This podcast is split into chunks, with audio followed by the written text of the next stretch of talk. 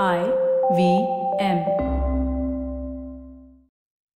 You are listening to The Signal Daily.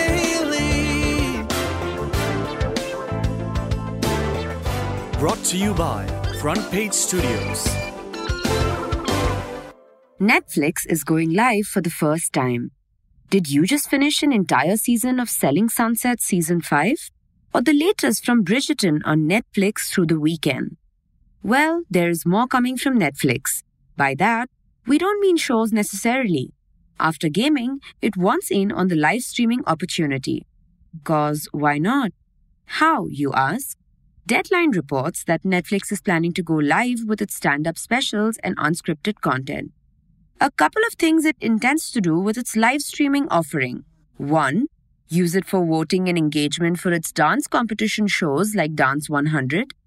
Two, air live reunions. Selling Sunset just got done with their reunion post season 5. Three, possibly bring back Netflix Is a Joke and air the comedy festival live. All of this is geared towards one and one thing drive more subscribers. Or if you have been keeping up with Netflix lately, insert some ads or two. This move could open up a big category for live broadcasting sports. Disney Hotstar managed to do it with IPL this year and has robust telecast rights for the Premier League until 2025. Reed Hastings is on the edge to pivot the OTT platform's content strategy for viewer growth. He is looking at the global rights for Formula One, in tandem with the success of over four seasons of Drive to Survive.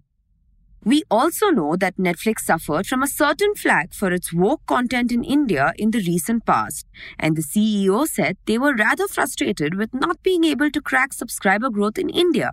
Entrackr reported in February this year. Yes, it does have Sacred Games to its credit, but that hasn't gone further than two seasons since 2019. We did have the Indian audience swooning over Squid Games, which is said to be the highest performing series globally and its biggest launch so far on the platform, reported Bloomberg. The silver lining Squid Games has managed to add 1 million added viewers from Asia. Netflix's willingness to try new things comes after a terrible last quarter, the first quarter of 2022, where it bled subscribers. 2 lakh paid subscribers to be precise, according to media reports. Its streaming platform shares also tanked 20%. Well, we'll know soon what viewers think about Netflix going live. We, for one, will be watching it closely. For the next few minutes, you are going to know a little more than you did yesterday from the world of technology, business, policy, and anything that leaves you with a food for thought. I am Farheen Khan, and here is the deep dive for 16th May 2022. India banned export of wheat with immediate effect on Saturday.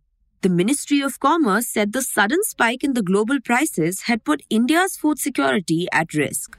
Russia and Ukraine, the world's leading suppliers of wheat, are at war, and that has severely affected global supplies of the cereal. India had stepped in to partially fill the gap.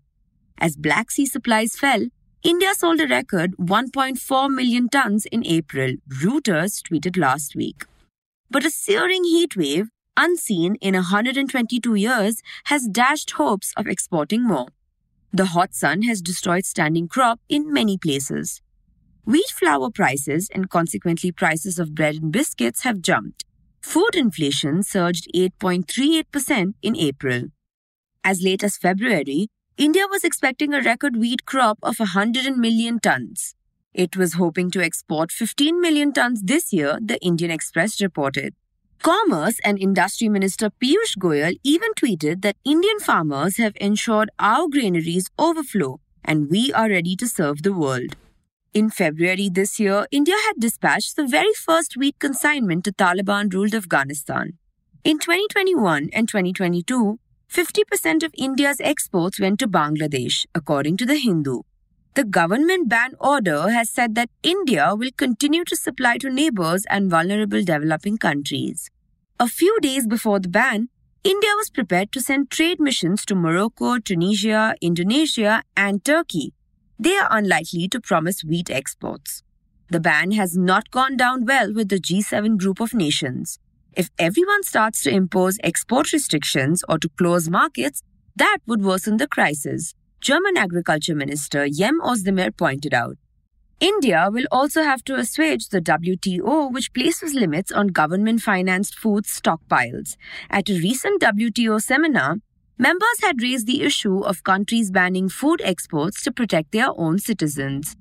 Pointing to Indonesia's ban on palm oil, some members said that it was a blow to building resilience in global food supply chains. Looks like Prime Minister Narendra Modi will have to negotiate a tough G20 meeting next month in Germany.